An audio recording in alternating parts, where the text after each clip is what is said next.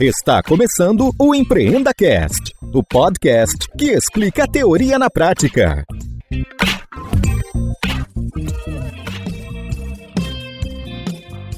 Esta temporada tem o apoio do patrocinador Verity, uma empresa focada em transformação digital e pronta para te auxiliar nessa jornada. Olá, amigos sonhadores! Este é mais um episódio que a gente vai conhecer a teoria na prática. Estão presentes comigo nesta mesa o Wellington Cruz, Boa noite. Léo Granja Opa, boa noite, pessoal. e Cássio Krupinski. Boa noite, pessoal. Temos uma, um trava-língua na mesa, hein? o Cássio ele é um empreendedor serial, tem 16 anos de estrada como empreendedor, está hoje aqui na mesa do EmpreendaCast para contar as vitórias e os fracassos desse mundo empreendedor, não é não, Cássio? É isso aí. Cara, é, aqui o EmpreendaCast, o, o episódio é com a sua cara. Então a gente quer saber uma música que vai embalar esse pedacinho do podcast. E é pra pegar você de surpresa mesmo com essa cara que você olhou. O que, que a gente vai ouvir? Fui eu que tenho que escolher? Eu adoro esse momento, Chat é demais. Faker. Coloca um Chat Faker. Chocolate em cigarette. Muito bem, solta o som, Thiaguinho.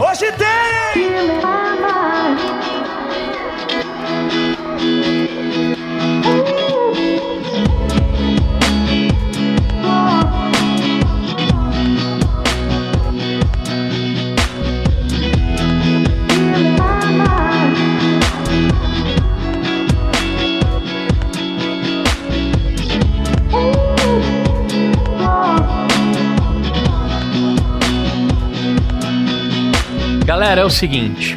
Esse cara aqui, eu até chamei o- a vitrine desse episódio de, de empreendedor serial, que o cara tem bastante história. Eu acho que hoje uma hora vai ser pouco, a gente vai ter que fazer um milagre aqui pra conversar. Mas eu queria saber o seguinte, Cássio, quando é que nasce o Cássio empreendedor, cara? Cara, o Cássio empreendedor, é, vou até fazer uma brincadeira. Aos quase sete anos de idade, eu ter um irmão mais velho, ele usava Durepox pra alguma coisa.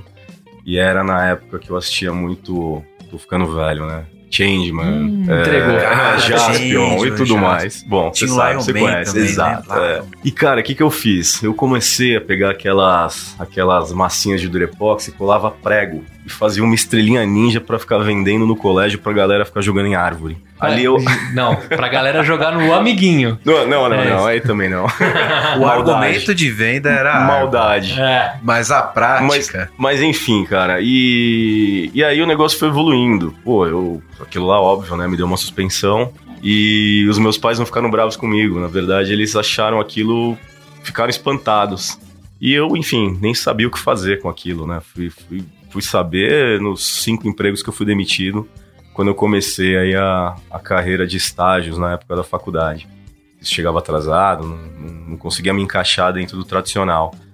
E aí começou uma história. Que legal. E isso a gente tá falando de que idade? Cara, eu, na verdade, eu comecei aos 15 anos de idade. Eu fui pupilo do Joseph Safra. Meu pai já veio dessa área de bancos e tal, meu irmão também. Então eles. Naquela época, né? Sou um filho com bem temporão. Meu irmão tem 17 anos mais velho que eu. Então eu fui bastante cobrado por essa Você área é o profissional. caçula? Sou caçula. O raspo, a raspinha do tacho, eu também Raspinha sou. do tacho. E, e aí então, eh, me colocaram no Safra. Cara, eu era um office boy de luxo. Trabalhava pro Joseph Safra, mas não, não era nada além do que um office boy. E fiquei dois anos no banco. E aí tinha aquele, aquela coisa corporativa de, de você não tirar férias no primeiro ano e tal. E aí eu tirei férias no final do, no final do segundo ano. Cara, me mandei pra Califórnia, não voltei mais. Aí nem voltei pra trabalhar. Aí eu voltei assim, depois de um mês, de dois meses, é, sem avisar o banco, sem avisar nada, e falei, bom, e tava completamente seguro que aquilo não era pra mim. Só que eu não sabia o que que eu ia fazer. E aí comecei a fazer publicidade, me formei em publicidade na Belas Artes e precisava de estágio. Pô, cara, aí começou a história, né? Ah, arrumei na Merck Sharp, fiquei dois dias e fui demitido, chegava atrasado. Arrumei na Microsoft, fiquei um mês e meio, fui demitido por algum motivo. Chegava Arrum- atrasado. Provavelmente. e por aí foi. Arrumei mais duas outras empresas e eu vi que não era aquilo que eu queria. Aí eu, cara, como eu amo surf, pego onda. desde os meus 15 anos de idade, que é, eu falo que é minha academia, minha, minha terapia, minha psicóloga, minha academia. Eu falei, bom, vou arrumar um emprego em alguma revista de surf. E ali começou minha vida, cara. Eu simplesmente comecei a ligar na revista Hardcore e a revista Fluir. Peguei o telefone no final da revista e comecei a ligar para as duas, sem parar. Uma delas falou: Pô, moleque, vem pra cá, vem. Para de encher o saco. Para né? de encher o saco e vem pra cá. Aí fui pra, pra completar mesmo as horas de estágio. Aí, cara, não ganhava nada lá. Fiquei quatro meses, me deram o cargo de contato publicitário para vender anúncio em revista. Aí, o meu gerente, na época. Mercado eh, promissor, hein? Mercado promissor. Bem promissor. É. Mas eu tava pela experiência, né? É, não é todo empreendedor que tem essa oportunidade, de repente, por condições financeiras e tal. Eu, graças a Deus, tive, não exagera- exageradamente, mas tive. Então eu soube aproveitar de certa forma. E então, cara, o gerente me deu um cartão de um chinês. Esse chinês, ele inclusive ajudava muito, acho que uma, uma parte da operação do Caíto, da Chili Beans, e o Leon. E o Leon, cara, me chamou pra trabalhar com ele, pra vender óculos. E aí, cara, aceitei. O cara me logou duas malas de óculos na mão e falou: sai pra vender. Aí eu saí pra vender em óticas em São Paulo e acabei descobrindo, não vendi nada. Em quatro meses, cara, não vendi nada pra ótica nenhuma, mas conheci todos os donos de óticas das principais óticas em São Paulo. E aí eu entendi onde estava o, o calo dos caras, né? Inclusive do chinês, que trazia óculos pra caramba. Então aquilo lá começou a. eu Comecei a ficar incentivado, porque eu entendi que o chinês ele era obrigado a comprar uma grade de produto de um modelo de óculos só. Então você quer um modelo aviador lente marrom, você é obrigado a comprar 400 com a lente marrom, 400 com a lente preta, 400 com a lente amarela e por aí vai. Então a grade de produção era muito grande. E o lojista também tinha um problema, que na hora de comprar ah, ah, o produto para a loja, ele é obrigado a comprar uma determinada, uma determinada quantidade da grade também. Enfim, então o cara optava em comprar o marrom, o tartaruga, o preto e o cinza. E o chinês, que era obrigado a comprar o amarelo, o verde e o azul, o que, que eu fazia? Eu comprava por 10, 10 reais, pedi pro marceneiro fazer um expositor de óculos. Aí eu tava assistindo um filme de surf, e o nome do filme chamava Evolve. Eu tirei o E, fui cara de pau e fiz Volve com V mudo. Aí coloquei o último V em laranja, ficou bem bonita a marca. Moral da história, comecei a deixar consignado os óculos coloridos nas lojas. Em dois anos e meio eu tinha 300, 275 pontos em São Paulo que vendiam o meu produto. Eu não tinha nenhum funcionário, de 30 em 30 dias eu passava para ver o que tinha vendido, recebia cheque e dinheiro. E, cara, do nada eu tava faturando 42 mil líquido no bolso e trocava um produto de uma loja para outra. Aí encheu o saco, porque eu não tinha escala, não poderia crescer. Aí eu comecei a entender que eu precisava ir além daquilo e ir pro modelo tradicional, pegar representante, abrir um, um radar para importar e tal e tudo mais. E eu sempre fui meio contra a regra. Eu nunca quis fazer o mesmo que todo mundo faz, embora não tivesse escala, porque eu queria testar o, o- uma forma diferente de fazer as coisas. E aí eu simplesmente entrei no site madeinchina.com e aí comecei a mandar e-mail para um monte de fábrica, ninguém me respondia. E eu gostava muito de festa. E aí tinha um DJ amigo meu que ele fazia site. Aí eu falei para ele, cara, faz o meu site, aí eu te dou meia dúzia de óculos. Dei meia dúzia de óculos para ele. e os óculos cara. você tocar na, na night, Não, velho. é, e assim, cara, fez, pô, fez sucesso, Júlio. Aí ele fez o meu site e aí eu voltei a mandar os, os e-mails para as fábricas na China. Aí eles olharam e viram que eu tinha um site. Falaram, hum, esse cara existe, né? Se não existe, pelo menos ele tá querendo existir. É, e, come, e abri uma conta na FedEx e na UP, UPS. UPS. É, uma conta courier para poder receber a amostra. Cara, primeiro mês que eu fiz isso, eu recebi 90 amostras. O que, que eu fiz? Coloquei o selinho da Volvo e larguei em consignação nas lojas. Eu faria muito isso também. Cara, foi um sucesso. Mas daí teve acho que dois modelos que todo mundo adorou. E falou, pô, eu quero mais desse. Eu falei, pô, ferrou. Aonde eu vou arrumar? Troca o nome, Não. pede menstruário de novo. Lá fui eu, lá na Senador Queiroz, no centro de São Paulo, cara, pra visitar essas lojas que na época eram mais restritas dessa chine da, dos chineses e pra ver se tinha algum modelo parecido e tal. Pô, do nada eu descobri uma escadinha em uma loja que você dava no andar de cima, que subia outra escada, que dava no andar de cima e tinha uma loja só de óculos receituário. Pra quem não sabe, receituário é armação, né, para lente, para colocar lente, que a margem no caso é muito maior. E o óculos de sol já estava concorrendo com o Evoque na época, Chili Bean já estava destruindo as óticas, enfim. E aí eu falei, pensei comigo, falei, bom, já que eu tô é, pensando no modelo de óculos diferente, eu vou pro receituário colorido, né, que é o que ninguém tá fazendo. Ah, os óculos do Marcelo Tassi. Exato, exatamente. né, é, e do Jô Soares. E do Jô Soares. E hoje em dia, de vários outros. Da Marília Gabriela, Da Marília aí Gabriela. vai. Exato. Ou de todo o head de inovação, tô brincando. É, enfim, e aí eu comecei a comprar, só que daí o óculos era muito mais caro, cada peça era 37 reais, então quer dizer, o meu capital de giro diminuiu, mas em, em compensação a- a- a- o lucro era maior. Enfim, fiquei de 2002, final de 2002, começo de 2003, desculpa, até 2007 com a Volve. E ah, nessa mesma época eu tive a ideia de fazer, eu sempre gostei de arte, tive a ideia de fazer algo mais, que aquilo lá já também. Esse é o louco do empreendedor, né? Quando você não descobre sentido, não adianta querer forçar a barra, porque não é o dinheiro que vai te fazer feliz, entende? E, e óbvio, né? Fiz uma, uma grana, guardei essa grana, uma parte dela, 30%, o resto torrei. E tem que torrar mesmo, porque se você não vive isso, cara, não, não adianta só guardar. A energia tem que girar, tem, você tem que se manter ativo sempre para buscar mais e não tem que ser o dinheiro, porque o dinheiro vem. Enfim, mas esse, esse é um outro assunto. E aí, é, caí na- nas graças de alguns estilistas da São Paulo Fashion Week. E aí vem uma história engraçada também, cara. Daí vieram pra mim e falaram: Pô, você é aquele garoto que tem a marca de óculos? Falei, sou. Nossa, nós estamos precisando aqui de um óculos, cara, camuflado. Você tem? Eu falei, tenho. Claro, tenho. Lá fui eu, lá no centro de São Paulo, lançando Queiroz, pra ver se tinha alguma armação camuflada. Subiu a escadinha de novo. Subi as três escadas, cara, não achei nada, nada, nada. Só que nesse mesmo, acho que no dia seguinte, cara, eu fui fazer buscar uma prancha nova e um amigo meu, eu gosto bastante, que ele é um, um shaper que ele é um, ele é artista.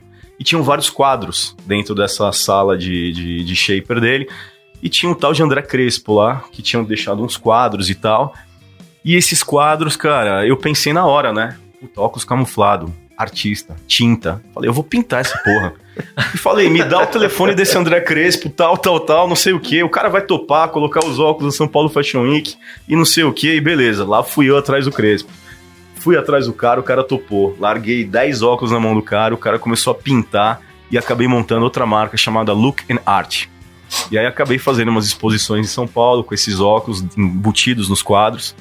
E, cara, Tá o óculos, zoando, o óculos cara. que custava 30 reais eu vendia por 1.200, 1.300. Desculpa quem comprou, mas já faz tempo.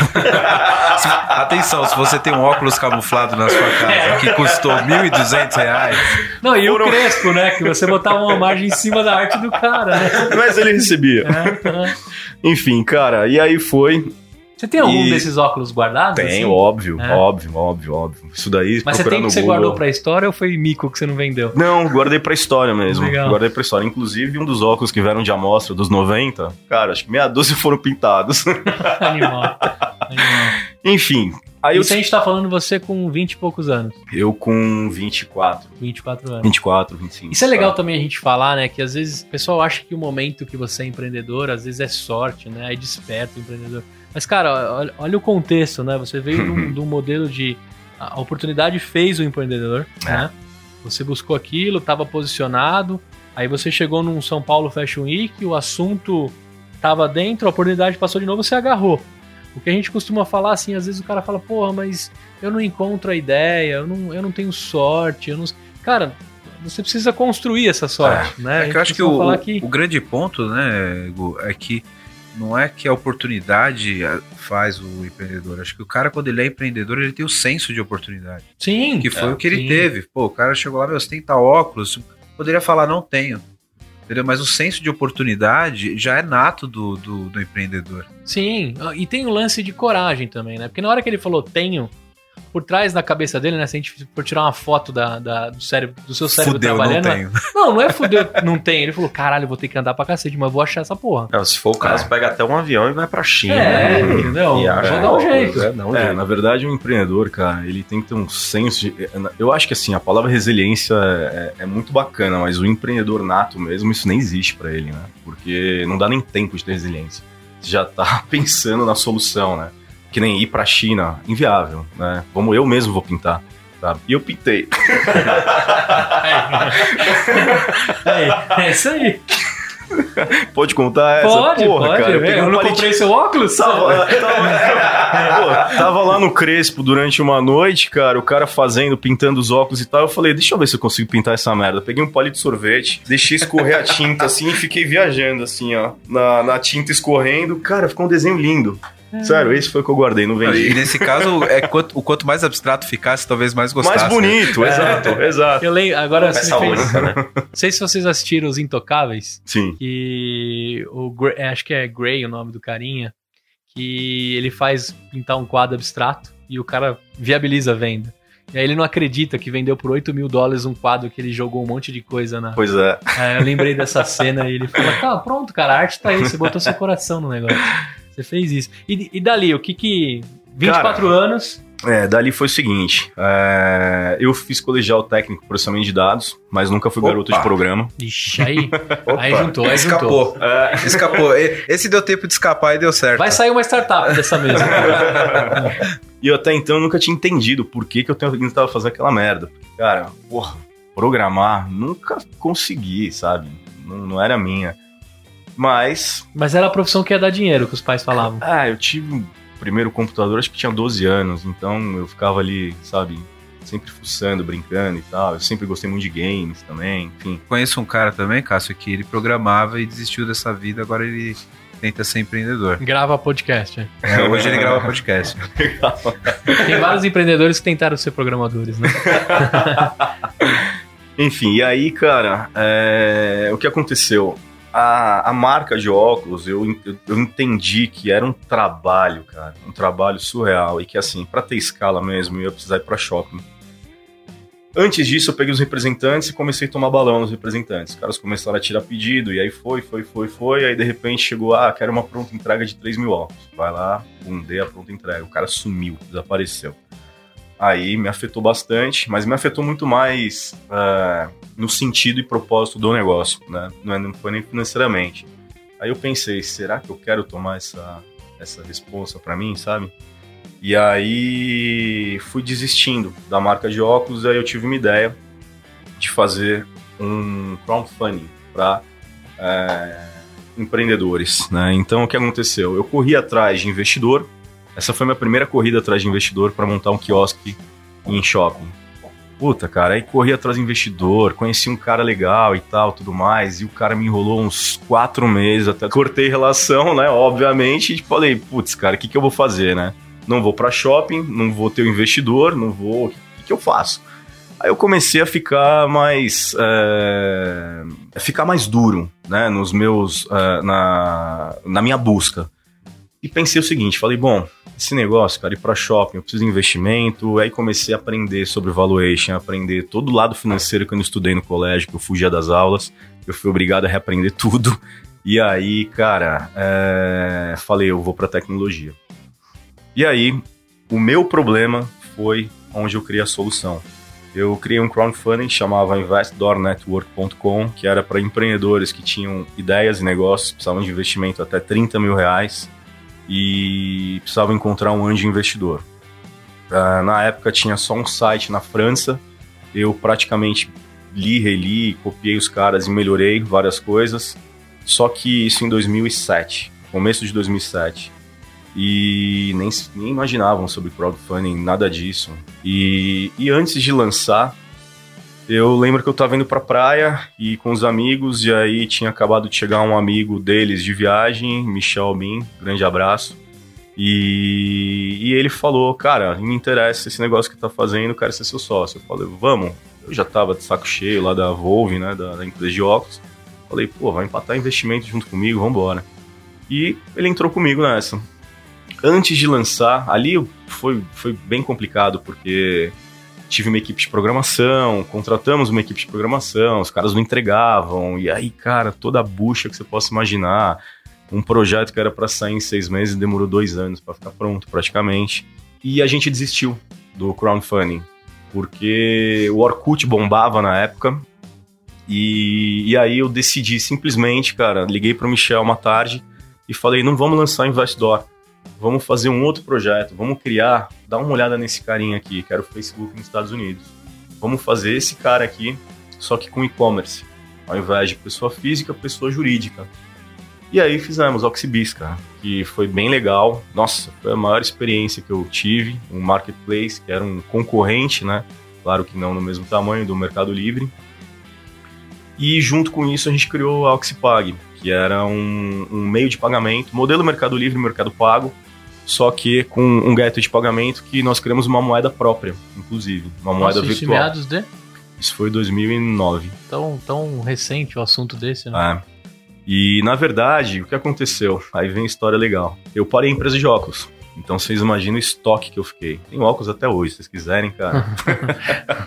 a casa desse cara deve abrir uma gaveta, um óculos. Aí levanta, levanta o lençol da cama, óculos.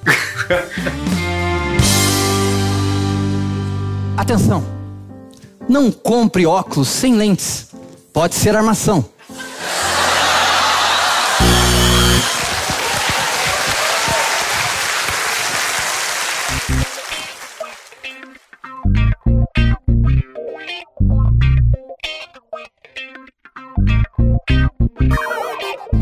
simplesmente, cara, eu tinha muito estoque de óculos e eu treinava, fazia academia nas, na, na Runner, fechou, né? Era uma rede. E uma, uma vez a menina da Runner virou para mim e falou: por que, que você não, não coloca os seus óculos aqui? Assim, o aluno que fechar um plano anual, ele pega, uh, ganha um óculos. Eu falei, pô, legal. Enfim, para resumir, deu muito certo. Eu coloquei acho que 650 óculos em cada academia. Você tinha óculos pra caramba. Tinha muito velho. óculos. Isso aí era o restinho que ele ah, encontrou em uma gaveta. Não, é. e aí, não, mas a marca estava ativa ainda. Só o que aconteceu? Eles não me pagaram, eles me deram vouchers de academia. Então eu tinha plano semestral e anual a dar com pau. Pô, podia ter montado o Gympass nessa época aí. Não, e aí eu descobri. Não, e eu descobri uma empresa chamada Tradac. E essa empresa, o que, que eles faziam? ele, se você tivesse um, um serviço, um produto que fosse um ativo, tivesse liquidez, era interessante, os caras te davam crédito, e o crédito rodava dentro da rede deles para você utilizar com todos os outros. Daí veio o Oxipag. Eu transformei isso em digital. Então, dentro do Oxibis, os lojistas, eles transacionavam entre si eliminando estoque parado. Então, como eu tinha muito estoque parado, foi um aprendizado que eu tive, uma sacada que eu tive para transformar isso em gateway de pagamento. E foi bem legal, foi bem legal. Enfim. Isso deu bastante grana, mais no, do que os óculos em si ou não? Cara, Ou plataforma já? É, a gente perdeu bastante dinheiro. Perdeu também dinheiro, tá. A gente perdeu bastante. Não, não, não deu muita grana, perdeu dinheiro, porque 2009 foi um ano que. Uh, era meio complicado, cara. Começaram as, estavam começando, começando ainda as competições de startup, o Festemp, enfim não tinha muita aceleradora, nem existia aceleradora na época, era só anjo investidor e tal. Então a gente tinha que ir com gás próprio, né? Ou procurar um family office. E os family office ainda olhavam as startups uh, muito com, com, um olhar bem, bem, bem distante, né? Querendo se aproximar, mas ainda era distante. Ainda Tímido, hoje né? é difícil. É. Enfim, daí, cara, nós aí veio, tive uma experiência interessante que foi o seguinte. Quando eu tinha um óculos, eu precisava atrás de investidor para shopping para escalar. Na Oxibis, eu precisava de milhões para competir com o Mercado Livre. E aí, fui apresentado a uns investidores, e esses investidores bem legais. Cara, a gente foi até o quase que o fim uh, nas negociações. Foram quatro meses e pouco negociando, só que a gente perdeu a mão na operação.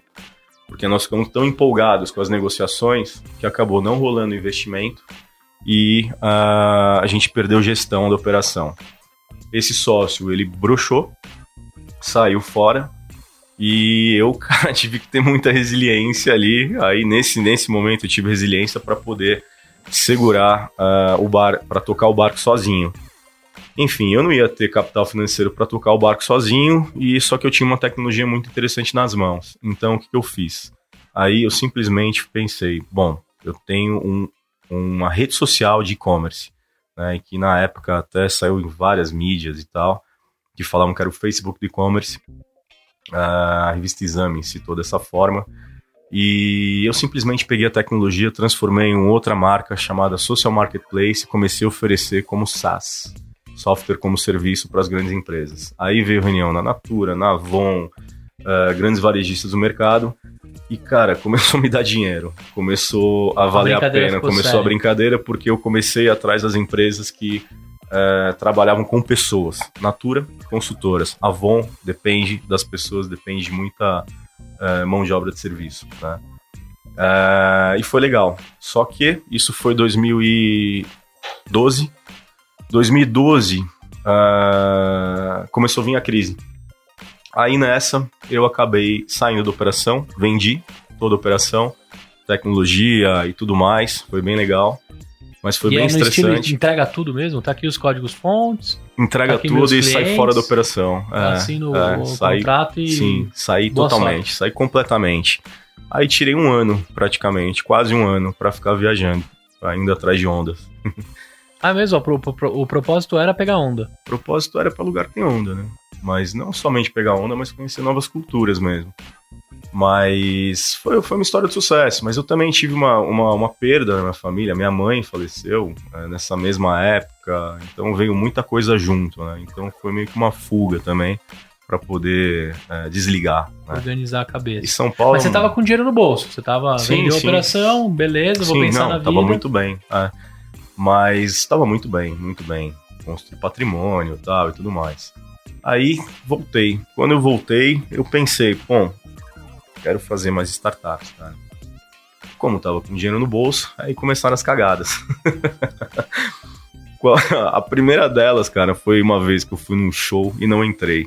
Saí frustrado. Acho que eu fui com 600 reais na carteira, daí, putz, o cambista queria 700, eu saí puto porque não tinha mais 100.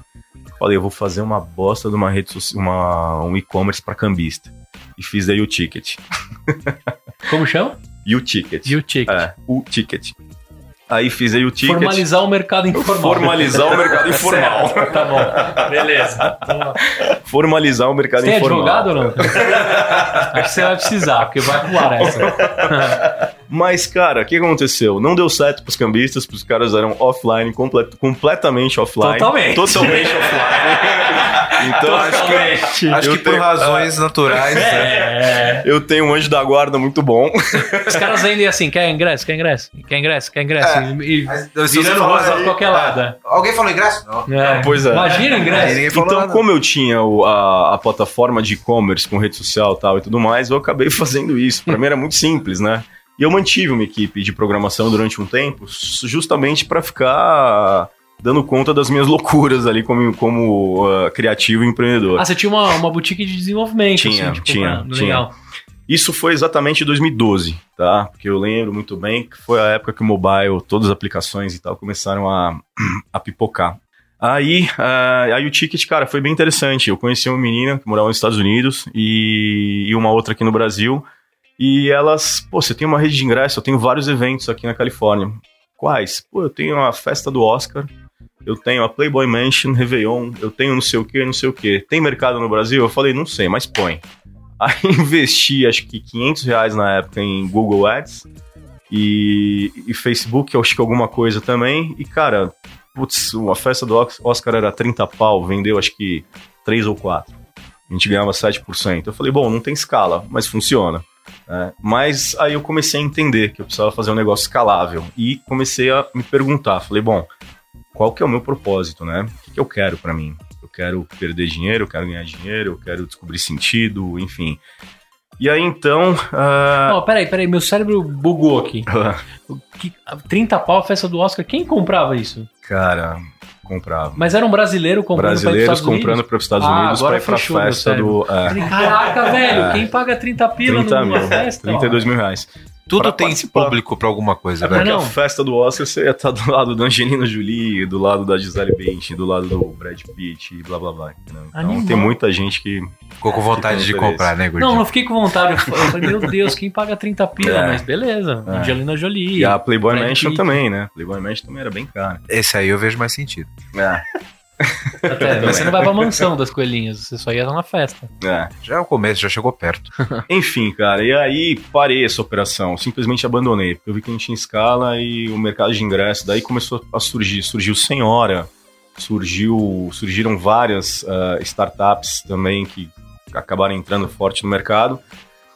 E aí eu acabei desistindo da operação. Peguei essa mesma plataforma, repliquei e fiz o SOS Talentos. A gente tinha a Copa do Mundo em 2014 e aí eu quis ir para um âmbito social onde eu não ganhasse absolutamente nada, que era para ajudar a molecada de periferia para ganhar chuteiras tal e tudo mais. E aí veio a ideia do crowdfunding que eu tinha feito, não tinha dado certo, tinha desistido, junto com essa ideia de social marketplace para para ver se alguém poderia ajudar essa molecada. Putz, caí em várias reuniões, e aí vem um, um pouco do Isso, lado negro. uma pergunta. Você, você manteve a estrutura desses teus negócios anteriores e você foi acoplando essas novas funcionalidades. Você tinha uma velocidade maior de lançar produto, né? Cara, eu fazia mais ou menos uma startup a cada três meses. Ah, mas eu sozinho, com os programadores. Então, regra de negócio, implementação, tudo. Mas é reaproveitando Então- muito dos códigos que você tinha, das coisas assim. Aproveitando os A códigos, claro. que você É. tinha lá do crowdfunding, por exemplo, Sim. você já utilizou Claro, nesse SOS claro, Talento. Exato. É, exatamente esse ponto. É importante citar também o seguinte: é, tudo que você faz hoje em dia em relação a código é um ativo. Né? Não é porque o negócio não deu certo que você tem que Claro. desistir. Claro. Então, o segredo da tecnologia, por isso foi bom ter feito processamento de dados, porque isso é uma coisa Tá que eu guardo Serve até pra hoje. todo mundo. É. É você simplesmente, cara, arquitetar a informação de uma forma que você possa simplesmente é, virar o volante e, e colocar É, para outro nicho, outro segmento. Música para os meus ouvidos. Graças é. a Deus. Então, é, e aí você tem a oportunidade de fazer 20 startups, se você quiser. Se um você vê que não tem escala, você vai aprendendo com os erros, né? E os erros, na verdade, não, não são seus. Os erros, geralmente, eles são de mercado mesmo, de cultura, né? Porque você precisa criar uma cultura para uma startup. Você tem duas opções. Ou você faz um negócio para dentro de uma empresa, de um grande varejista que soluciona um grande problema e deixa um modelo MVP para ele testar. Se ele te pagar, maravilha, melhor ainda. Mas se não, você vai ter que testar na, na raça. É, e o outro modelo é você simplesmente ter bala, ter grana para criar essa cultura. Criar cultura é caro, né? é muito caro. E nem sempre o Brasil está, quase sempre o Brasil, o brasileiro não está preparado para isso. né? Eu falo porque eu fiz a, a Lavme também, que era um aplicativo modelo Uber para lavagem de carro. né? E nós descobrimos que o modelo da operação não era lavagem de carro, era educação. Você precisa primeiro pegar o cara que está desempregado, né? Você já está mexendo com um cara que ele está com o emocional abalado e você precisa ensinar o cara e, e- e passar uma, uma alegria, uma expectativa para ele que tudo vai dar certo, né? Então você tem que capacitar o cara, tem que colocar o produto na mão dele, que já é um risco também, porque você paga na frente. E aí, o que, que você tem que fazer? Investir em mídia. Mídia. Aí você tem que, cara, aí, putz, se eu for explicar, é mais uma hora e meia. Mas é, é um processo, né? É um processo. Quando você aprende esse processo, você começa a. É, é igual um texto de um parágrafo de cinco linhas que você tem que transformar em, dois, em, em duas frases. Tá? Então é a mesma coisa. Fazer startup é a mesma coisa. A experiência vai fazendo com que você consiga enxugar cada vez mais e menos sempre é mais. Né? Essa SOS, você tava mirando a Copa. A SOS Talentos está mirando a Copa. E aí caiu dentro da. ah, não é a CBF, é outra federação. E, cara, putz, aí eu vi o lado negro como é que funciona o, o Brasil. Ali foi meio triste, porque é uma máfia, né, cara? O Brasil é complicado. O Brasil é muito complicado. Então, putz, pra você. É, é, é o mesmo problema que o Uber teve com o táxi, sabe? Uhum. Então, assim, tem que ter peito pra encarar, pra você mudar uma cultura. E o brasileiro tem que se conformar que é brasileiro e tem que comer pelas beiradas mesmo, porque ninguém dificilmente um brasileiro vai ter uma solução que, que vai acabar. Agora a gente está vivendo um tempo diferente, uma mudança de cultura, uma mudança de pensamento, e tal, talvez sim. Mas ah, há cinco anos atrás, até 2016, era muito difícil. Mas acho que tudo que, que mexe num paradigma que já está estabelecido, né, Cássio? Ele tira muita gente da zona de conforto. Sem E dúvida. isso mexe muito com, com muitas estruturas, Sem muito dúvida. emocional. E você acaba encontrando algumas barreiras aí no meio do caminho. Acho que o caso do Uber que você falou, ele é, ele é emblemático. Atualmente aqui em São Paulo, por exemplo, agora a gente está tendo a, a, algumas barreiras em relação aos patinetes, etc., que é um outro choque de cultura que está acontecendo na, nas ruas de São Paulo, né? Então tudo que quebra, mexe o conceito comum, uhum. ele dá uma balada nas estruturas. Né? Exato. Como assim? Dou até um exemplo. É, o que, que é um emprego hoje, né? Uma profissão. Né? Então, é, a empresa está procurando um profissional. De que área? Tudo é inovação. Entende? Então, como é que um profissional que se formou no, no putz, em um nicho uh, ele vai encontrar um emprego. Ele não faz mais aquilo. As pessoas hoje são multitasking, né? Ela precisa fazer tudo ao mesmo tempo, precisa conhecer cada vez mais, e é tudo modelo de teste, né? aprendizado e erro. Então é, é, tá, tá bem interessante o cenário, né? Tá, Você tem que se reinventar cada dia, né? Cada dia. É, mas teve que ter, teve que ter os bois de piranha aí, né? Pra, pra dar uma, uma abertura disso, até mesmo o Uber quebrando algumas coisas, né? A gente viu, até vi uma palestra numa época, do, um tempo atrás, do Country Manager do, do Airbnb, que eles estavam chegando, e ele falou, cara, se a gente conseguir se estabelecer com o Airbnb aqui no Brasil, a gente funciona em qualquer lugar do mundo. Esse era o desafio do cara na época. Era, um, era uma palavra só difícil de pronunciar, né? Mas, pô, estourou o Airbnb, mas uns casos malucos que tiveram foram no Brasil, né? De algumas coisas. A gente teve aí até mesmo o modelo de como você pede comida em casa, né? O iFood resolveu isso. Aí eu sempre lembro do cara do restaurante web que já existia quando eu era pivete, o cara tinha feito o iFood, talvez não soube escalar e etc. Esse cara ele deve dormir atualmente, deve pensar. Mas acho que ele foi comprado pelo iFood. Será? É. Quem conhece o cara do restaurante web é o Dimitri do, do aqui da WeWork, ele escuta o EmpreendaCast. Ele, ele ia me ajudar a colocar com esse cara. Não sei se vocês lembram, mas o restaurante web, cara, ele tinha um site muito bem feitinho que você, pelo site, fazia os pedidos das comidas, né? Então, uhum. Então, pizza, esfirra, etc. Aí caía num sitezão lá da, da pizzaria e o cara fazia o pedido e chegava o motoboy, cara. Uhum. E aí o, o iFood. Funcionava. Funcionava. É, funcionava é. pra caramba. O MVP do iFood, né? É. é. então você imagina que você foi um passo antes do iFood. É. é, mas eu digo isso que assim, a gente mudou muito o comportamento, né? O jeito que a gente pede comida, o jeito que a gente pede carro o jeito que a gente se hospeda. E o bom é que esses grandes players tá educando essa turma toda, né? E etc. Pô, eu tenho visto propaganda do iFood no comercial do Fantástico. É. E, é, eu acho legal, que esse, né? é o, esse é o grande ponto, né? É, a chave da inovação, ela meio que caminha por, por aí, né? É, é muito comum a gente ver aí uns anos atrás que todos esses processos mais inovadores eles eram geralmente automatização de um processo que já era convencional. Então, por exemplo, você tem lá na sua na sua geladeira o telefone de várias pizzarias, cara arrumava uma solução que no site você já pedia direto na pizzaria. Não repensava todo o processo. Né? Então eu acho que as grandes startups, os grandes modelos inovadores, os grandes unicórnios, são caras que estão pensando num processo completamente diferente para aquilo que você já fazia. Acho que é aí que ganha a força da inovação e a, e a quebra do paradigma. Né? Agora, só precisa ver quem está disposto a segurar esse modelo de negócio, né? Porque se você for pensar, o iFood provavelmente não tenha lucro. É igual o Uber. É, o Uber é uma operação que não para em pé. Precisa sempre de investimento. O Uber é uma empresa que não tem carro, não tem motorista. O que, que eles têm? um aplicativo. Qual que é o valor disso? Praticamente nenhum. É só a marca Uber mesmo. A plataforma. É, então, né? a plataforma. usuário, então, assim, é, é, a mesma coisa que uma Netshoes, sabe? Não tem. Tem valor de mercado? Tem, mas não fatura.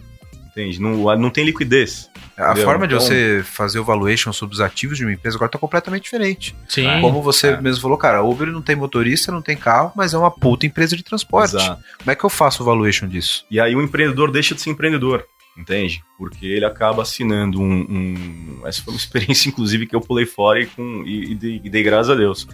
É, antes de você assinar um contrato com um fundo, você precisa fazer a conta. Né? Porque é o seguinte: é, o que, que um fundo ele quer? Ele quer um empreendedor que esteja focado dentro de uma plataforma, uma solução. Se ele virar para você, empreendedor, e falar, ah, eu dou 3 milhões de investimento, ele está te amarrando, tá barato para ele. Se ele contratar um gestor, ele vai pagar 60 mil de salário CLT que vai custar muito mais de 3 milhões. Entende? Então tem que fazer essa conta. Tá? Então não é, não é que encontrar investidor é um sucesso. Pelo contrário, Posso estar vendendo a sua alma. O, empre- o- o empreendedor ele tem que procurar muito mais smart do que money. Tá? Essa é a conta. Porque se você não tem um investidor que ah, vá acelerar o processo, acelerar o negócio, cara, você não tem nada. Você só tem dinheiro e dinheiro acaba. Entende? E, então, o brasileiro está começando a aprender isso. Alguns. Né? Mas eh, essa é a conta.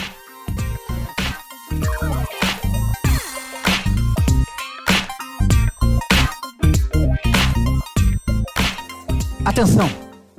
Não compre óculos sem lentes. Pode ser armação.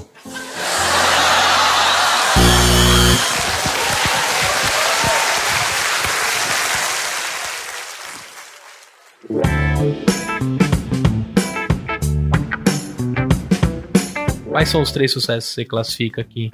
Foram vendas ou foram plataformas que deram certo? É, uma eu ainda estou em negociação, foi um sucesso, está sendo, mas eu, não, não- eu ainda tenho aí um contrato né, de confidencialidade.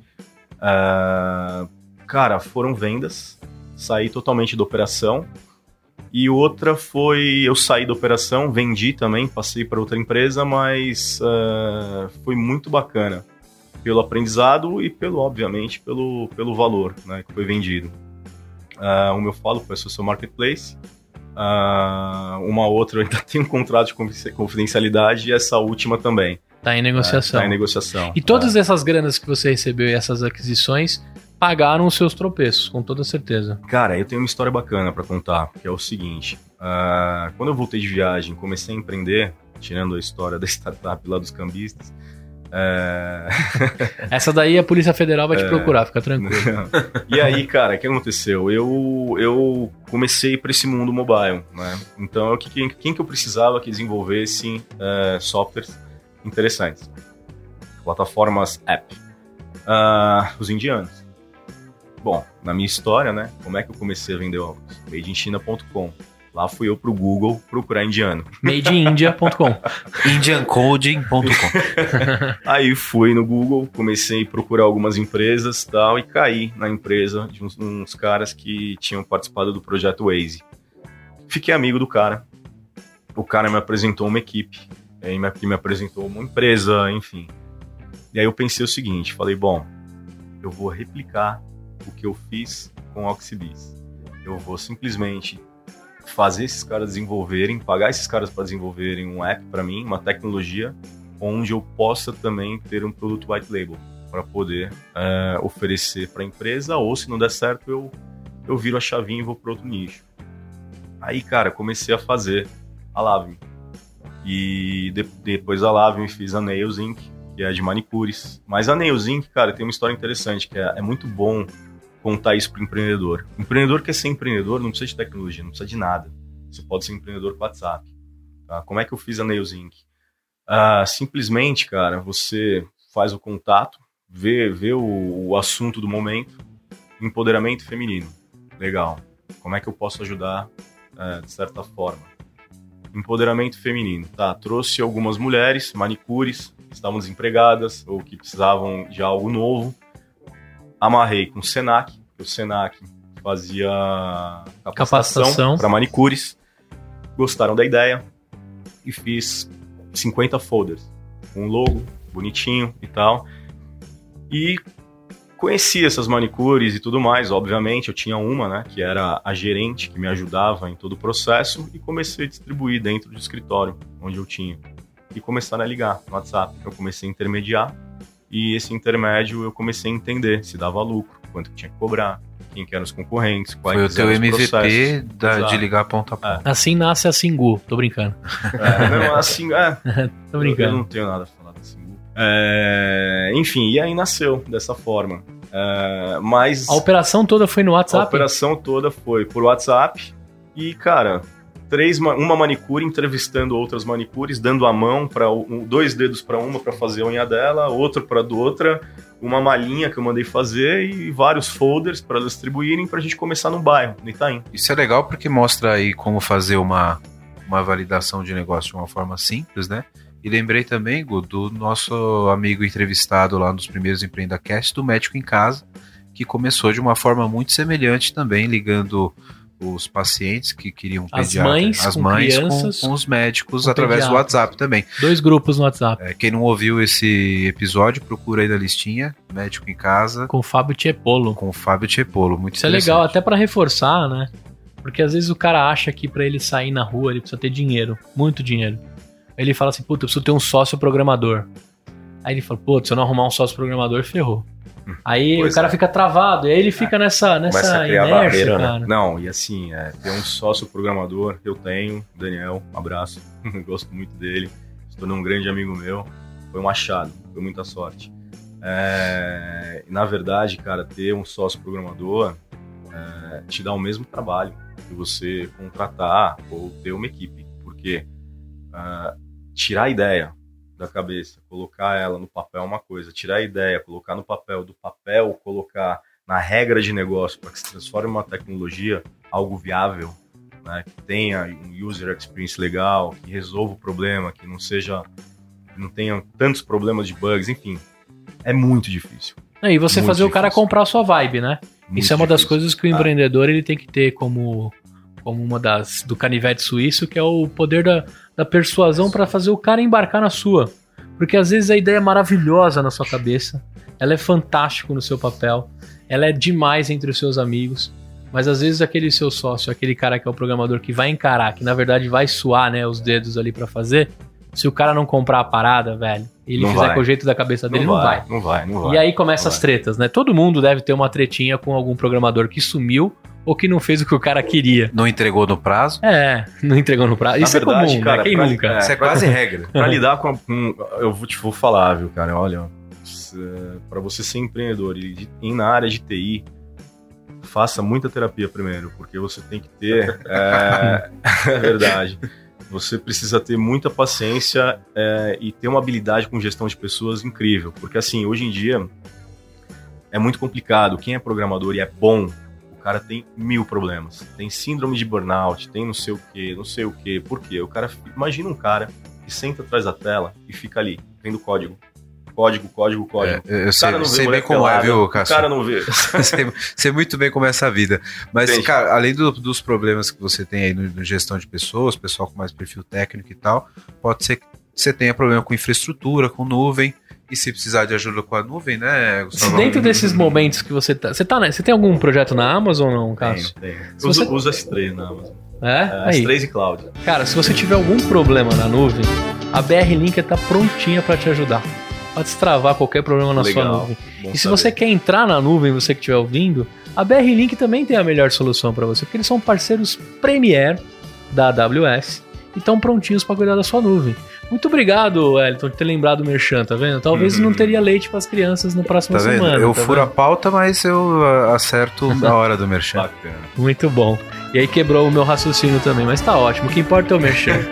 Agora, Cássio, deixa eu te falar, cara. Um monte de negócio, um monte de coisa, mas eu percebi que você ia. é, você não tinha tudo ao mesmo tempo, sempre com um foco num, num dos negócios, né? Uhum. Porque até ia te falar, como é que você tinha tempo pra fazer tudo isso? Mas eu entendi agora na linha do tempo que você foi contando que a cada passo e a cada oportunidade você ia tocando alguma coisa. É, na verdade, eu tinha a equipe de programação e eu tinha, bom, como tinha os códigos, eu replicava o código, a equipe de programação trabalhando ali, os caras muito bons, e eu simplesmente, por ter bom relacionamento com um monte de gente ser um cara que eu gosto de estar nos lugares e tudo mais, eu simplesmente tentava descobrir uma pessoa certa em cada nicho e trazê-la para dentro da operação. Ah, então na parte de negócio você também pescava pescava. quem exato, tinha que, é. que te ajudar. Assim E- como você fez com a manicure, mesmo que não Isso, tinha parte tecnológica. Exato. E aí isso me deu uma ideia. Como eu tinha um grande ativo que era tecnologia, já tinha aplicativo mobile, já tinha tecnologia de e-commerce, já tinha um gateway de pagamento, eu montei uma incubadora. E eu comecei a ajudar empreendedores com essa incubadora. Então me apareciam muitas ideias e sei lá porquê, mas eu não acreditava em nenhuma delas e eu tinha as minhas e fazia só as minhas. certo. É uma, incuba- uma incubadora pra chamar de minha. É, exato. e aí, cara, foi indo, indo, indo e foi legal também. Foi uma história de sucesso, não um sucesso de venda, mas foi uma história de sucesso de aprendizado. Me deu é, uma, uma receita bacana, mas o aprendizado foi incrível, incrível. É, enfim. Incrível porque eu quebrei. E essa Mas quebra... o, o que, que você julga quebrar? O negócio não parou Cara, de pé ou você gastou todo o dinheiro que você tinha é quando- destinado pra isso? É, quebrar é quando você precisa investir na- na- nos negócios e manter o negócio em pé, acreditando que a economia do país vai melhorar, de certa forma, é, e que você nem imagina que um cliente seu potencial que te paga 80 pau por mês parou, encerra um contrato, né? Um não, alguns. E aí você, cara, fica sem chão, né? Porque você tem funcionário, CLT e tal, e aí vem processo trabalhista, não tem como correr. Então, o empreendedor, quando ele deixa de ser empreendedor e vira empresário, putz, cara, todo sucesso é, tem. Grandes tem o seu- poderes, é, grandes tem- responsabilidades. É, é complicado, entende? Então aí veio o processo trabalhista, veio uma série de coisas ruins, mas que fazem parte, né? E aí vem a palavrinha resiliência de novo, né? De você, caraca. Então, em resumo, o que aconteceu? Eu vendi patrimônio. Então, um apartamento que eu tinha, eu vendi, o outro que eu tinha, eu vendi, o outro que eu tinha, eu vendi. Quando eu fiz bastante grana, quando vendi uma operação, acreditando ainda né, na, na- nos negócios que eu tinha. Só que aí, cara, o que aconteceu? Eu me, me senti aquele cara do circo, com 10 pratinhos girando, e eu não colocando foco em nada. Só tentando girar pratinho, Uhum. porque emocionalmente, se caísse um, ia cair todos. Então eu tentava manter todos ali girando. E, e aí, cara, quando caiu, caiu tudo. e nessa caiu tudo, aí eu vi uma situação que isso foi em 2014, 2015. É, foi em 2015. Ah, pô, eu no banheiro olhava no espelho e falava, puta que pariu, não tenho grana pra almoçar, mas tenho 15 pessoas aqui comigo que eu tenho que pagar salário e tudo mais. E ali eu olhei no espelho e pensei, cara, falei, putz, será que eu vou arrumar um emprego? E aí vem um filme na minha cabeça, cara, desde quando eu entrei no Safra, quando eu tinha 16 anos de idade e fui pra casa. Aí nessa que eu fui pra casa, era uma era uma terça-feira, no dia seguinte, eu falei, não vou fazer nada. Eu me desliguei. Simplesmente me desliguei, assim, não, não queria fazer nada. Fui dormir, não saí da cama o dia inteiro no dia seguinte, cara, não fui pro escritório. E uma amiga minha me ligou e falou o seguinte: falou, cara, é, você já fez algum trabalho é, social? Eu falei, não, tô afim. Era junho de 2015. Não, junho de 2016. É, eu tô alterando as datas. Né? Nem falei das 18 startups, não deu tempo. É, era junho de 2016, cara, sei lá, eram 11 horas da noite. Cara, eu peguei um, um táxi que ainda tinha um pouquinho de dinheiro também, não estava assim. É, e fui, cara, no metrô, desci na Praça da Sé e fui levar lanches e cobertores para moradores de rua. E lá ajudei essas pessoas de rua, mas eu me senti frus- mais frustrado ainda. Eu simplesmente, cara, saí de lá pensando, porra, esses caras não precisam de lanche e cobertor. Porque eles têm tudo. Tinham filas de pessoas dando tudo para eles, sabe? Todo inverno assim. Eles precisam de atenção. E aí, cara, eu fiquei pensando, falei, puta, como é que eu posso transformar a vida desses caras? E ao mesmo tempo, eu sou publicitário, eu acompanho o mercado, e eu comecei a ver os influenciadores bombando. Na época era a Pugliese que bombava muito. E aí eu pensei, falei, e se eu criar alguma coisa para transformar um morador de rua em influenciador digital? Caraca. E aí eu fiquei pirando nisso, pirando, pirando. Falei, cara, eu vou tentar fazer isso, vou tentar, vou tentar, vou tentar. E eu vi que o processo era mais difícil. Aí eu não lembro quanto tempo depois, eu fiquei pensando, né? E esse processo do empreendedor é muito legal. Quando você tá na merda, sabe? E você tá, tá- é é um alto desafio. Caralho, eu preciso criar alguma coisa, eu preciso fazer alguma Preciso coisa. sair eu da preciso merda. sair da merda. Eu preciso fazer. Primeiro você precisa sair da merda, É. exatamente. Só que quando você desliga é, e você não pensa em sair da merda, você simplesmente desliga, vem a mágica. Entende? Alguma coisa acontece que tudo dá certo. É, Talvez essa pressão pro resultado faz, faz mal pra, Faz pra mal. mente criativa e empreendedora. Acho que te joga mais pra merda ainda se você Exato, fica exato. na, na fissura, né? É. Faz bem, faz mal, né? Porque a pressão faz bem, porque ou te faz desistir, ou te faz ir em frente. Só que quando você tem empreendedorismo na veia mesmo, você nem não passa pela sua cabeça desistir, né? Igual quando eu me olhei no espelho e falei, será que eu tenho que arrumar um emprego? Foi só aquele pensamento, eu saí do banheiro e nunca mais pensei isso, mesmo estando na merda, entendeu? E aí, cara, voltei, porque não dá pra fazer duas coisas, cara. Não dá pra ser empreendedor sendo CLT, não dá pra ser empreendedor trabalhando em uma empresa. Uma coisa não converge com a outra. Eu, Ou eu você se vivo isso o dedica- tempo todo. Ou você dedica 100% numa coisa. Se você se dedicar 5% em outra, der 95% em uma coisa, você vai ganhar os 95% que não vai chegar no, no, no volume que você precisa, sabe? Que você espera de sucesso. Enfim, e aí, cara, fui lá na praça, voltei frustrado e tal, e tive uma ideia maluca. Eu pensei comigo, falei, bom, transformar um influenciador digital, um morador de rua em influenciador digital, cara, só com a ajuda de uma marca. E aí, com a ajuda de marca, cara, o que, que eu fiz? Eu tenho um grande amigo meu que eu gosto muito, Felipe Sabará. Se, for, se ele, se você ouvir Felipe, grande abraço. É, o Felipe hoje cuida da, da prefeitura, né, do governo do estado, mas ele cuida de toda a área de, de toda a área social. Fez um excelente trabalho, cara, com do lado do Dória também, que ele é, transformou o centro de acolhimento da prefeitura quando acabaram com a Cracolândia e tudo mais. Então hoje você tem vários centros de acolhimento da prefeitura onde tem vários moradores de rua que tentam ter uma recuperação longe das drogas e tal e tudo mais. E ele me ajudou muito, porque ele tinha ele tem todo o acesso e ah, me apresentou uma pessoa dentro do centro de acolhimento e eu tive a ideia de, de trazer um cliente, eh, uma marca chamada Garagem Barbearia, e virei pra mulher do nada, a dona do. Não lembro o nome dela, mas a dona do Garagem Barbearia. Falei: você me cede dois funcionários seus? Levei esses dois funcionários no centro de acolhimento da prefeitura e fizemos barba e cabelo de acho que 30 moradores de rua. E aí, a foto, cara, a foto é demais. O cara todo, e depois com banho tomado, barba feita e tal, você fala, pô, esse cara, sabe, tá pronto, sabe? E aparentemente, né? E aí uma antropóloga, uma psicóloga participam de todo esse processo e tudo mais, já sabiam mais ou menos quem funciona, quem não funciona. Moral da história, desses 30, um foi contratado pelo Pão de Açúcar para trabalhar. Aí eu encontrei propósito. Aí eu falei, cara, dinheiro é, não, não pode menosprezar o dinheiro, mas obviamente, mas o dinheiro ficou em segundo plano. O meu primeiro plano era é, encontrar o propósito para ajudar as pessoas de alguma forma para fazer algo realmente grande. E aí veio, cara. Aí, quando isso aconteceu, eu montei uma agência de propaganda chamada Bloom. E a Bloom, cara, nosso primeiro cliente foi a Coca-Cola.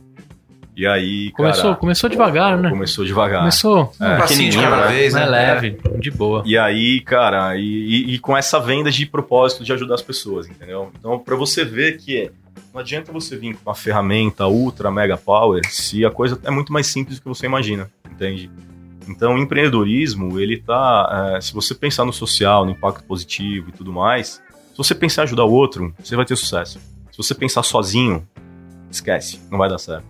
Você pode pensar no Uber, mas você vai virar um empregado do Uber, vai valer 100 bilhões e você vai continuar empregado, infeliz talvez, porque você vai ter que seguir regras. Enfim, não que não tenha que seguir, mas consegue fazer as suas próprias regras com ética, enfim. E aí o que aconteceu? Eu ainda insisti nessa ideia dos influenciadores e tal, e ao mesmo tempo eu comecei a entrar no mercado de influência digital, entendendo métricas, entendendo como que funciona e tudo mais. E comecei a ficar puto. Porque daí eu fui estudar e comecei a descobrir as ferramentas que existem que, de comprar like, de comprar seguidores, de troca de comentários, uh, micro-influenciadores já Me segue que eu te sigo. Exato, micro-influenciadores que têm 300 eh, mil seguidores cada um, mas que estão lá 500 num grupo de WhatsApp, daí um posta e fala, ah, comentei, aí vai todo mundo lá comentar, trocar comentário para enganar as marcas, engajamento. Aí, cara, puta, aconteceu outra mágica. Eu virei conselheiro no LinkedIn para ajudar outros empreendedores, e aí apareceu um fulano mandando mensagem para mim falando que ele investia, ele era programador, e ele investia com o trabalho dele. Eu falei, pô, não tenho nada a perder. Dinheiro não tenho. O que, que eu vou fazer? Vou acreditar no cara, vou, vou fazer, vou jogar a ideia para ele para ver se, se dá certo. Ah, ele te propôs assim, eu sou programador e eu topo fazer alguma Topo coisa. por tantos por cento. Legal. E aí, cara, é, tudo é possível, sabe? Tudo é possível. E aí, é, conheci, te- foi, tiveram fases difíceis também, porque é difícil, né? É uma relação de sócio, é, é difícil. É um casamento. É um e o casamento. sócio programador, se o programador sem ser sócio já é difícil. É, pois é. E aí, cara, a gente construiu Influencers Metrics. A Influencers Metrics, ela mede tudo do influenciador digital. Desde o perfil emocional se ele tá triste, se ele com linhas de expressão através do cloud do Google, que ajuda bastante, é, e a Azure também. E, e tudo, tudo, tudo. A gente pega até o vídeo do Stories. Se você tiver um, feito um Stories agora, eu consigo acessar seu Stories e ver quanto de engajamento teve, quem que clicou, sexo, idade, aonde mora, cidade, bairro, tudo. Simplesmente tudo. Então eu criei esse, eu chamo de Serasa da influência digital e falei, bom, vou fazer o Pega a capivara do influenciador, né? Pois é. Praticamente. É. Então o que, que eu fiz? Eu falei, bom, eu vou criar um ativo muito grande, que é o quê? Eu preciso de dados. Então eu nunca, sempre fui meio. Nunca tive paciência de trabalhar é, é, BI, é, dados e tudo mais. Talvez tenha sido um erro porque eu poderia ter aproveitado mais, né, depois de todas as startups.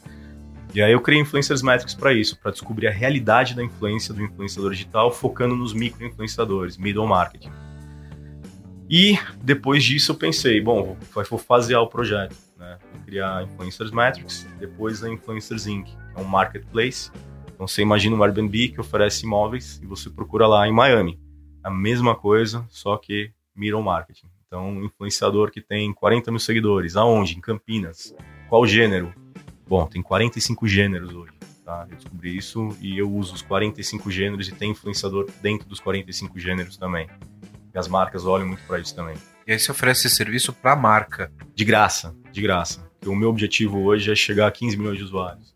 Então, e o Influencers Metrics eu cobro. São alguns planos né, onde ele fica para a marca, para marca, agência e para influenciador. Influenciador ensino performance. Eu tenho muito dado técnico e eu sei o que, que ele está errando no conteúdo, na hashtag, é, no lugar que ele postou, a, o, o vídeo, o conteúdo do vídeo, enfim. Nem trabalho com like, nem comentário. É só view, só vídeo mesmo. É bem atualizado. E, cara, isso mudou minha vida, entendeu? Porque eu cheguei com um cliente Coca-Cola e eu tive a oportunidade de, de fazer essa plataforma testando no cliente. Então eu não precisei de investimento. E simplesmente, cara, eu rodei meu MVP dentro de um cliente grande que validou de um cliente anjo, né? um cliente anjo, exato. E aí eu fiquei muito na operação, e aí perdi um pouco o lado impacto positivo, impacto social, porque também não dá pra fazer tudo, né? Então, e, e eu. Uma coisa difícil, infelizmente, no Brasil é o seguinte, cara, é ganhar dinheiro com impacto social e impacto positivo, sabe? Você tem conta para pagar, então você precisa ajudar as pessoas, mas você precisa se ajudar primeiro. Então, isso ainda no Brasil tem uma discrepância muito grande. Mas aí foi uma coisa, uma, uma linha de aprendizado incrível, porque eu fui entender tudo sobre ONG, tudo sobre o CIP, tudo sobre todos os modelos que existem no âmbito social. Então, assim, uh, qual o seu maior ativo hoje? Cara, meu maior ativo foram os erros que eu cometi, sabe? Tipo, tá no LinkedIn foi, uh, bom, 18 startups, 15 fracassos e 3 sucessos, né? Mas o meu maior ativo foi esse, porque eu pude atuar em todos os nichos e, e meti a cara, sabe? Sem medo mesmo. E entender o problema de cada nicho. Então, é, eu hoje faço parte de um grupo bem interessante, que é o Brasil que dá certo. É, que ali, putz. Geraldo Rufino tá nele. Tá, é. Não, Geraldo é um grande amigo meu. É. abraço, Geraldo. grande amigo meu. Adoro ele, adoro. Geraldo sem palavras. E, e, dentro do grupo Brasil que dá certo, cara, tem, são grandes empresários, uh, Semenzato, enfim, tem toda a, a galera de ponta mesmo. E, e, lá, cara, eu tento ajudar de alguma forma também, é, essa, trazendo essa realidade da influência, ajudar, sabe, é, a mostrar a verdade, sabe? Acho que isso que o Brasil precisa, né? Mostrar a realidade, a verdade. Hoje, hoje as agências de publicidade, principalmente, cara, estão sofrendo muito, porque elas ganharam muito dinheiro com mídia TV e agora todas estão é, se reciclando, todas se né? reciclando, todos indo para todas indo para influência digital, mas não sabem muito bem como trabalhar e não sabem como distribuir esse dinheiro, né? Porque tem muito dinheiro, mas não sabe o que fazer. E, e através do Matrix, cara, é uma curva de aprendizado incrível. Atenção! Não compre óculos sem lentes. Pode ser armação.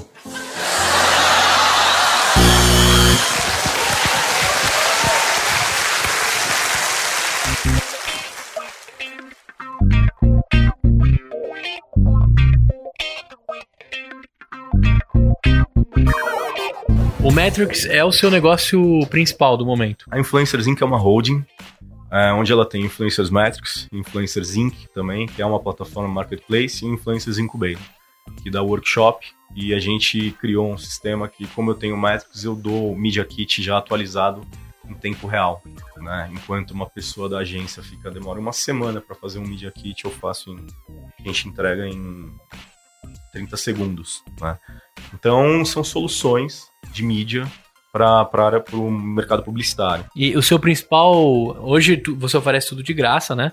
Mas o seu principal cliente seria então as marcas se cadastrarem nessa plataforma e pescarem os seus micro-influencers é, de acordo com gênero, região, idade, é. segmento é. que atua e etc. É, na verdade, não só isso. Eu tenho, eu tenho três possibilidades aí legais, né? Então eu tenho a, a marca, na verdade, se cadastra na plataforma, se ela quiser consultar um, eu tenho lá, eu sou a Coca-Cola, eu quero consultar, eu quero contratar 20 influenciadores.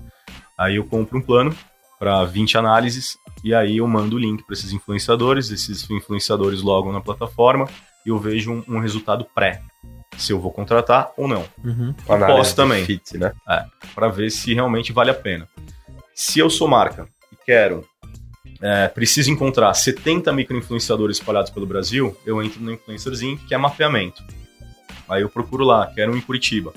Qual nicho? Aqui. Qual gênero, qual nicho, quantos seguidores? YouTube ou Instagram? Só YouTube e Instagram. E aí eu, ele encontra e já contrata direto pela plataforma. E a plataforma também tem os projetos especiais, onde é um leilão de oferta das marcas. A marca hoje, uh, você imagina que a marca Tá? Uma marca, no próximo semestre, eu acredito, vai trabalhar com, pelo menos, cara, com 10 briefings por semana. Tá? Então, você imagina que uma empresa tem 10 briefings por semana, que ele precisa de 10 influenciadores em uma semana. As agências não dão conta disso. Então, eu criei o um sistema de leilão, onde a agência, a marca, ela simplesmente brifa todo o projeto, budget em dólar, em, em euro ou reais, que eu já estou fazendo lançamento nos Estados Unidos, é, e as agências cadastradas recebem. E elas mandam a proposta para. E, e fazem, fazem a guerra ali pelo, fazem pelo a guerra ali pelo cliente, exato. Então eu pego todo o mercado. E o influenciador, eu ajudo ele com performance. Por quê? Porque, e Media Kit, né? Então eu dou o Media Kit, ajudo ele com workshop para aumentar a performance. E ainda tem um parecer técnico para ele também, que ele recebe toda semana uh, sobre a análise métrica dele, do que está errado, o que deu certo e tudo mais. Então eu pego agência, marca, influenciador, ajudo todo mundo. Então é uma plataforma que eu falo que é 360. Que legal. Isso está de pé? Você já tem alguns clientes? Como é que tá tenho, rodando cara, isso? Tenho, tenho seis marcas e tenho seis marcas, 18 agências e 270 influenciadores. Que legal, cara. Ah, e tá seis meses no ar. Seis meses. A Influencers Métricos. A Influencers Inc. vai ao ar dia primeiro que a gente está fazendo um lançamento grande agora. É... O programador é o cara que apareceu lá oferecendo ou não? No Influencers Magic, sim. No Influencers Inc. são contratados. São contratados, é. É, ele está é. contigo então nessa. Ele está comigo que legal. É legal também é. saber que o, ele também é um empreendedor. Um claro, empreendedor, né? sim, sim, Manda um alô para ele até aqui uhum. do programa, né?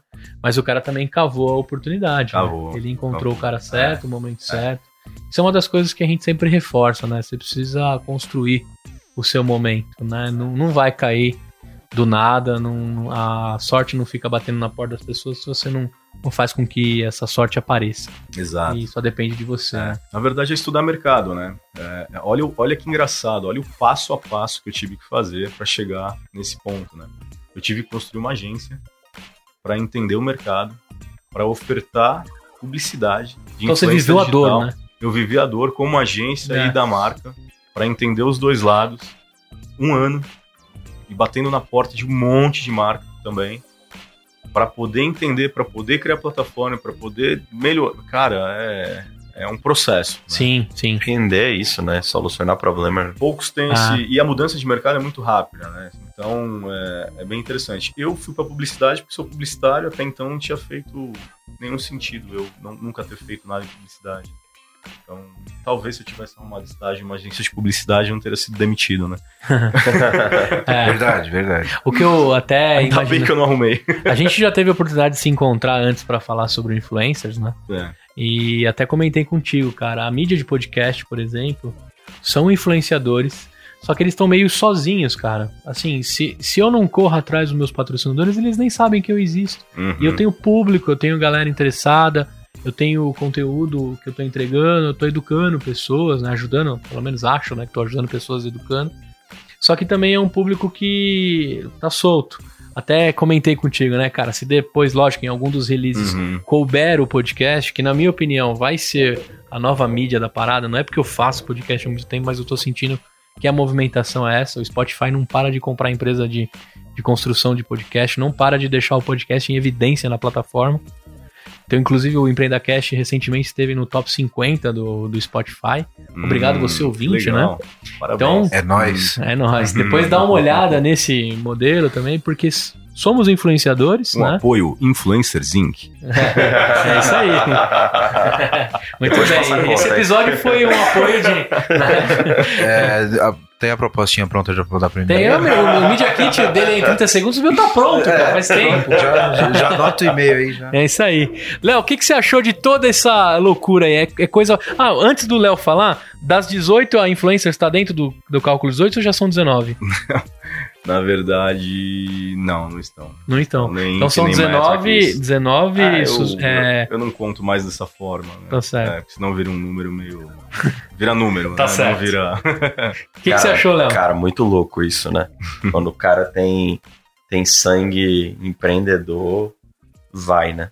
É, não tem medo, não tem barreira, não tem limitação de é, lugar, dinheiro, falta de sócio. O cara vai lá e faz. É isso aí, acho que isso é uma coisa e mais aprende, maluca. né? É, se não der certo, aprende, vai pro próximo e, e é isso. E tem cara que Espetacular. desiste na primeira, né? Isso que é maluco. Tem uma frase, não sei se é do Jordan ou não, que ele fala, né? Eu errei tantas mil cestas pra, pra acertar X cestas, né?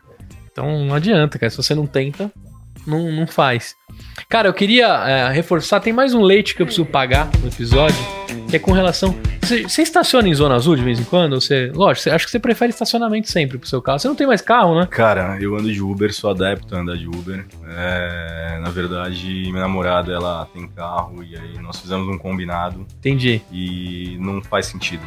Então, ó, se, se um dia ela precisar estacionar e não tiver estacionamento, que o correto é botar num estacionamento seguro, bonitinho, né? Mas se ela precisar de zona azul, a não ser aquela correria, vai atrás de, de talão zona azul, né, Wellington? Tava usando Cara, quando isso, vendia num negócio, esse negócio de Talazona Azul, ele vendia numa entidade arcaica que existiu em São Paulo no período anterior, chamado Banca de Jornal. Banca de jornal, que agora é Bomboniere que também vende jornal. Capinha de celular. Inclusive, esses caras estão precisando de uma revolução. Acho que tem, tem negócio pra Tem eles. aí, oportunidade tem oportunidade. Isso aí. Léo, se o cara precisou de zona azul, o que, que ele tem que fazer? Você que já vai entrar estreando e fazendo publicidade. Azul digital, Zul Digital. na hora. O melhor aplicativo para você conseguir comprar o seu Zona Azul de forma fácil. Se você não tiver no, no seu celular, o seu não compensa, instala no dela. Já deixa lá, experiência fantástica. É o melhor aplicativo Não, de eu vou Zona usar, Azul. eu vou usar porque eu ando mais do que ela. Aí, então, Zul Digital, você precisa ter esse aplicativo. Se você estiver baixando agora aí, que você quer ficar precavido, aproveita, testa o aplicativo, vai lá na, na loja, faça uma resenha e, e- e diga, né? Fale que você viu no EmpreendaCast. Dá uma moralzinha pra nós. É isso aí. Obrigado, André Bruneta, que tá com a gente aí já há bastante episódios, né, Ah, Wellington? bastante. Muito Parceiraço. bem. Você viu, a gente tem os Abraço, merchans, mas sabe como eu arrumei esses merchans? É batendo na porta, é, é contando uma história. É, é, ó, eu sou pequeno, mas vou ficar grande. Ou eu sou Legal. pequeno, mas eu vou ter um, um público legal. Foi assim que a gente conseguiu os patrocinadores. Cássio, eu queria, lógico, dá pra gente conversar aqui mais. Acho que se quiser, mais três horas aqui. Se a gente entrar na parte do surf, do seu sabático. Na real, etc., dava pra fazer Dá. 18 episódios com ele. Tranquilo, pra cada um deles. Facilmente. Mas acho que se você for tirar um aprendizado de todos esses erros, qual que é o que você sentiu que você não vai cometer mais, que você aprendeu de fato de todos esses erros? Assim, um aprendizado Cássio calejado aí. Tem um bom advogado ao seu lado. Um bom advogado, tá É, certo? depois, depois dessa do, Depois desse do podcast aqui, cambista, É. vai precisar. tinha, tinha que ter sido essa, essa mensagem mesmo. Cara, eu sei que você também é mentor de algumas startups. Isso via a mentoria do LinkedIn ou nada a ver? É, na verdade, eu ajudo vários empreendedores, é, em- não somente empreendedores, como até banqueiros e tudo mais que querem é, entrar nesse mundo de anjos investidores e tudo mais. É, vários entram e já saem rapidamente, Hum. outros permanecem, principalmente fintechs e tudo mais. É, eu ajudo simplesmente, cara, porque o, o, o, tanto erro que eu cometi, sabe, em todas as startups, acabou virando um ativo muito grande para mim. Né? Então, para mim é um prazer poder ajudar, poder enxergar. Eu acabo, eu tenho um olho meio clínico, acabei criando um olho clínico para saber o que pode dar certo, o que não pode dar certo, enfim. E consigo entender também, como eu sou muito, uh, uh, eu estou sempre em contato com os grandes varejistas, eu consigo também, uh, com as marcas, né, por conta de influências e tudo mais, eu consigo entender se de repente uma startup faz sentido para uma grande empresa, se, se pode ser Você também conecta, bem, faz, dá para conectar, exato. Acho que o importante também é a gente falar, né, cara, a gente acha que para ser mentor precisa ter cabelo branco, né? Não precisa não, cara, precisa ter se ferrado um pouco na é, vida. Acho que isso é o mais né? importante. Precisa ter calo, precisa ter umas derrotas aí. E hoje no mundo que quanto mais rápido você errar, né, melhor. Errar rápido é muito bom para você ficar ligeiro e acertar. Acho que a gente comenta muito isso porque a Kivo mesmo, que, que é parceiraça nossa, né? O Léo, que tá sempre com a gente, ele tem lá um, um catálogo de mentores dentro dos programas de aceleração. E não sei, se puxar a faixa etária, pode ficar até um pouquinho alta, mas tem muito cara lá que já sofreu bastante, é novinho e pode dar um banho de informação para é. ajudar outros startupeiros aí. É, né? tem, um, tem um exemplo também que eu posso dar que é o seguinte: entre você ter a chance de vender seu carro e colocar o seu dinheiro na sua ideia, ou ir para um programa de aceleração, é... cara, vai ter muita aceleradora que vai achar ruim que eu vou falar, mas eu prefiro vender o carro. Eu daria a dica de venda o carro, cometa o erro. Se você perder o dinheiro do seu carro, o carro é um bem material, você vai recuperar, mas você vai aprender muito mais do que o tempo que você vai perder tentando vender a sua ideia para um processo de aceleração. Entendi. Entendi. Você, você nunca entrou em nenhum, então, dentro dessa. Eu entrei, fui terceiro colocado do Festemp em 3 mil empreendedores com, com a Oxbis.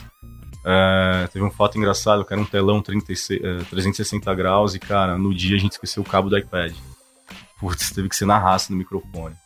E a gente ficou em terceiro lugar. Que legal. É, e, mas por algum motivo nós não, não, não fomos atrás de investimento e tal, porque os dois sócios estão capitalizados na época, uhum. eu e o ex-sócio. Mas foi interessante a experiência. Foi bem interessante. Mas, de novo, um fundo. Uh, eu gostaria muito de, de ouvir, cara, um empreendedor hoje que não seja funcionário da própria startup e que não tenha um salário tá? Que tem uma liquidez muito grande. É, é, muito difícil. A gente está aproximando do final, Cássio. Cara, fantástico, muito startup. A gente nem conseguiu passar por todas, mas eu queria que você deixasse um recado para aquele empreendedor ou que está em cima do muro, o cara que está pensando em pedir as contas, ou que pegou 40% do FGTS e está querendo fazer alguma coisa, ou está tentando fazer na raça, no, no WhatsApp. Deixa uma mensagem, cara, do que você pratica diariamente, né? Você costuma se, se renovar com informação e, e um passo para esse cara sair dessa inércia aí? Cara, a dica que eu dou é, é, bem é um exemplo do que eu fiz na, no aplicativo de manicures, né? Não querer investir em nada, investe no papel que é baratinho, senão faz um desenho mesmo, sabe? É, e tenta vender isso para alguém. Se alguém comprar, você tem mercado, sabe? E aí tenta vender para cinco pessoas e ver se compram sua ideia. Tudo que existe no digital existe primeiro no físico. Então tenta linkar, porque o produto você tem na mão, você não precisa do digital. Digital é só um meio, né, Cássio? É um o negócio, o processo, Exato. ele existe independente do meio. Né? Pois é. E vai em frente, vai em frente, porque é, o empreendedor está em cima do muro, primeiro ele precisa entender se ele realmente quer ser empreendedor. É, acho que é uma decisão que ele já precisa tomar com ele, né? Exato. E aí só tentando mesmo. Né? E, e vai ter é engraçado porque no primeiro sucesso que você tiver, você vai ver um muro alto. No segundo sucesso que tiver, você vai ver um muro mais alto. E no terceiro, você vai ver um muro que você vai falar: caraca, e agora? E aí então começa todo o processo do empreendedor. É aí que começa o lado realmente natural do empreendedor, se realmente for empreendedor. Então, vá em frente. Legal. E o cara que é influenciador, microinfluenciador, está escutando, como é que ele procura a sua plataforma para ele entrar lá no marketplace? Cara, tá no www.influencersmetrics.com. Tá aí a influencersinc.com.br vai agora, é, dia 1 de maio, o lançamento dela, já com 90 mil influenciadores Brasil. Já foi, né? Porque esse episódio sai já em junho. Então Ah, a legal. sua, o seu lançamento já aconteceu. O ouvinte sabe que a gente grava com um pouco Tá, de antecedência. Tá, legal. Apesar de eu ser um cara de TI, eu faço as coisas no prazo, Quer cara. que eu falo de novo? Eu falo de novo. Não, tô brincando. não, não, pode deixar. O, o bonito do Empreenda Cash é, é falar a verdade. Tá bom. Então, você também aí, ouvinte que caiu aqui, ou você que já é um ouvinte antigo, eu tenho um pedido pra você. O Léo, eu sei que é meu ouvinte. O Léo Granja tá aqui, ele tá estreando na Podosfera. Falou bastante, né, Léo? Falou, falou, mas fa- falou pouco, mas aprendendo, falou. né? tá Deve certo. estar rouco. É, você que é nosso ouvinte já, eu vou te pedir o seguinte: compartilhe que você está ouvindo esse episódio, marca o EmpreendaCast e me ajuda a levar a mensagem empreendedora para mais empreendedores. A minha missão aqui é ajudar é, cada vez mais ideias saindo das cacholas, ir para o papel e do papel ir para a produção, né, ir para a rua, faturar ou tomar uns tomos para aprender também. Isso aí. Bate na parte. porta do vizinho e fala: o senhor tem um minuto para ouvir a palavra empreendedora? É isso aí, a palavra E empreendedor. recomenda o EmpreendaCast para ele. É isso aí. E você Muito que bom. tá animadão, quer achar um sócio, quer achar um investidor, quer bater papo, quer validar sua ideia, a gente tem um grupo no WhatsApp. O grupo tá bombando, os caras não têm horário, né, Wellington? De madrugada rolando Rola altos solto. papos. Eu me perco às vezes. Às vezes eu tô dando de mamar, dando de mamar, não, eu não dou de mamar pro meu filho.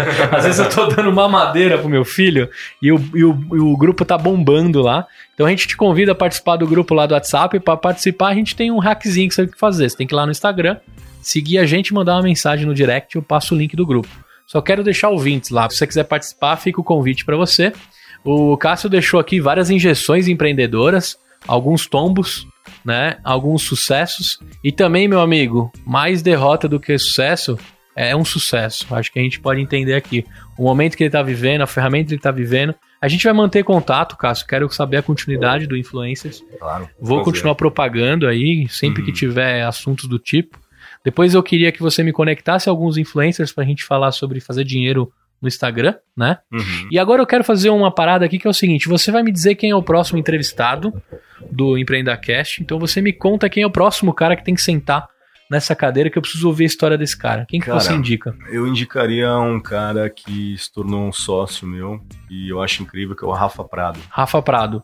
Então tá, tá no Spotify o pedido. Tá no Spotify. É, ele vai ter que arrumar a agenda. Eu não quero nem saber. Você vai Uhum. conectar a gente. A gente vai conhecer a história só, dele. Só pra contar um pouquinho, o Rafa Prado é um cara que é, é genial, genial. Putz, sabe quando você conversa com a pessoa e fala, cara, o cara parece eu falando, sabe? Pelas experiências tal, e tudo mais.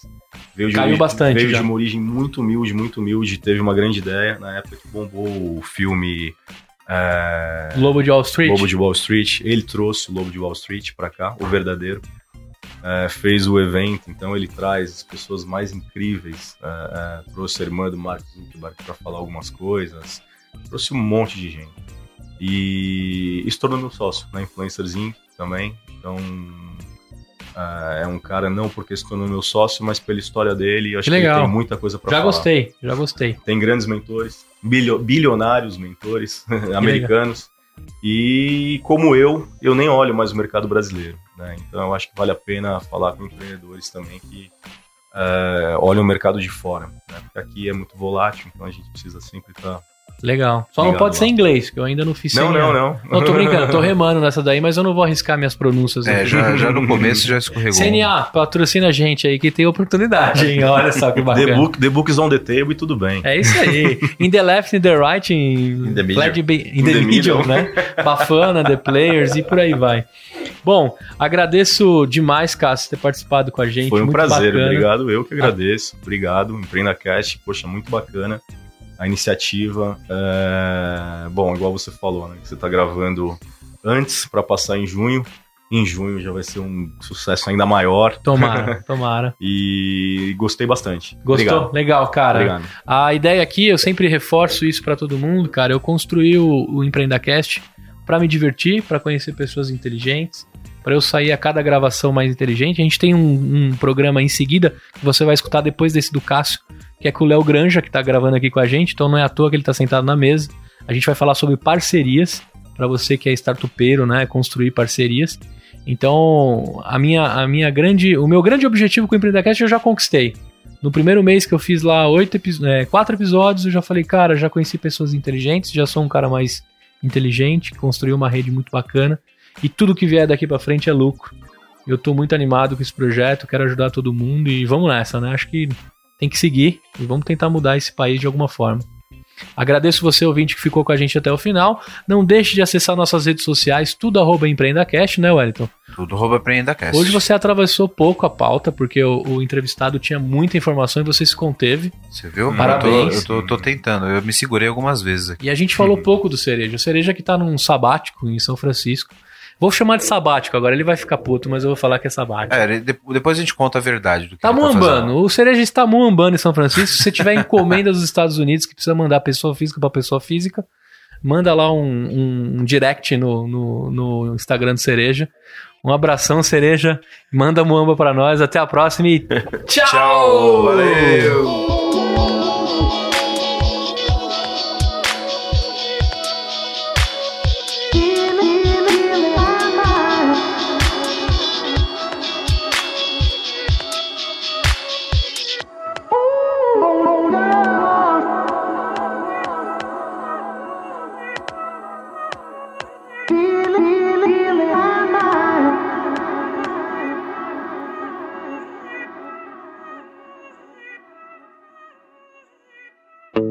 Esse podcast foi editado por Tiago Lima.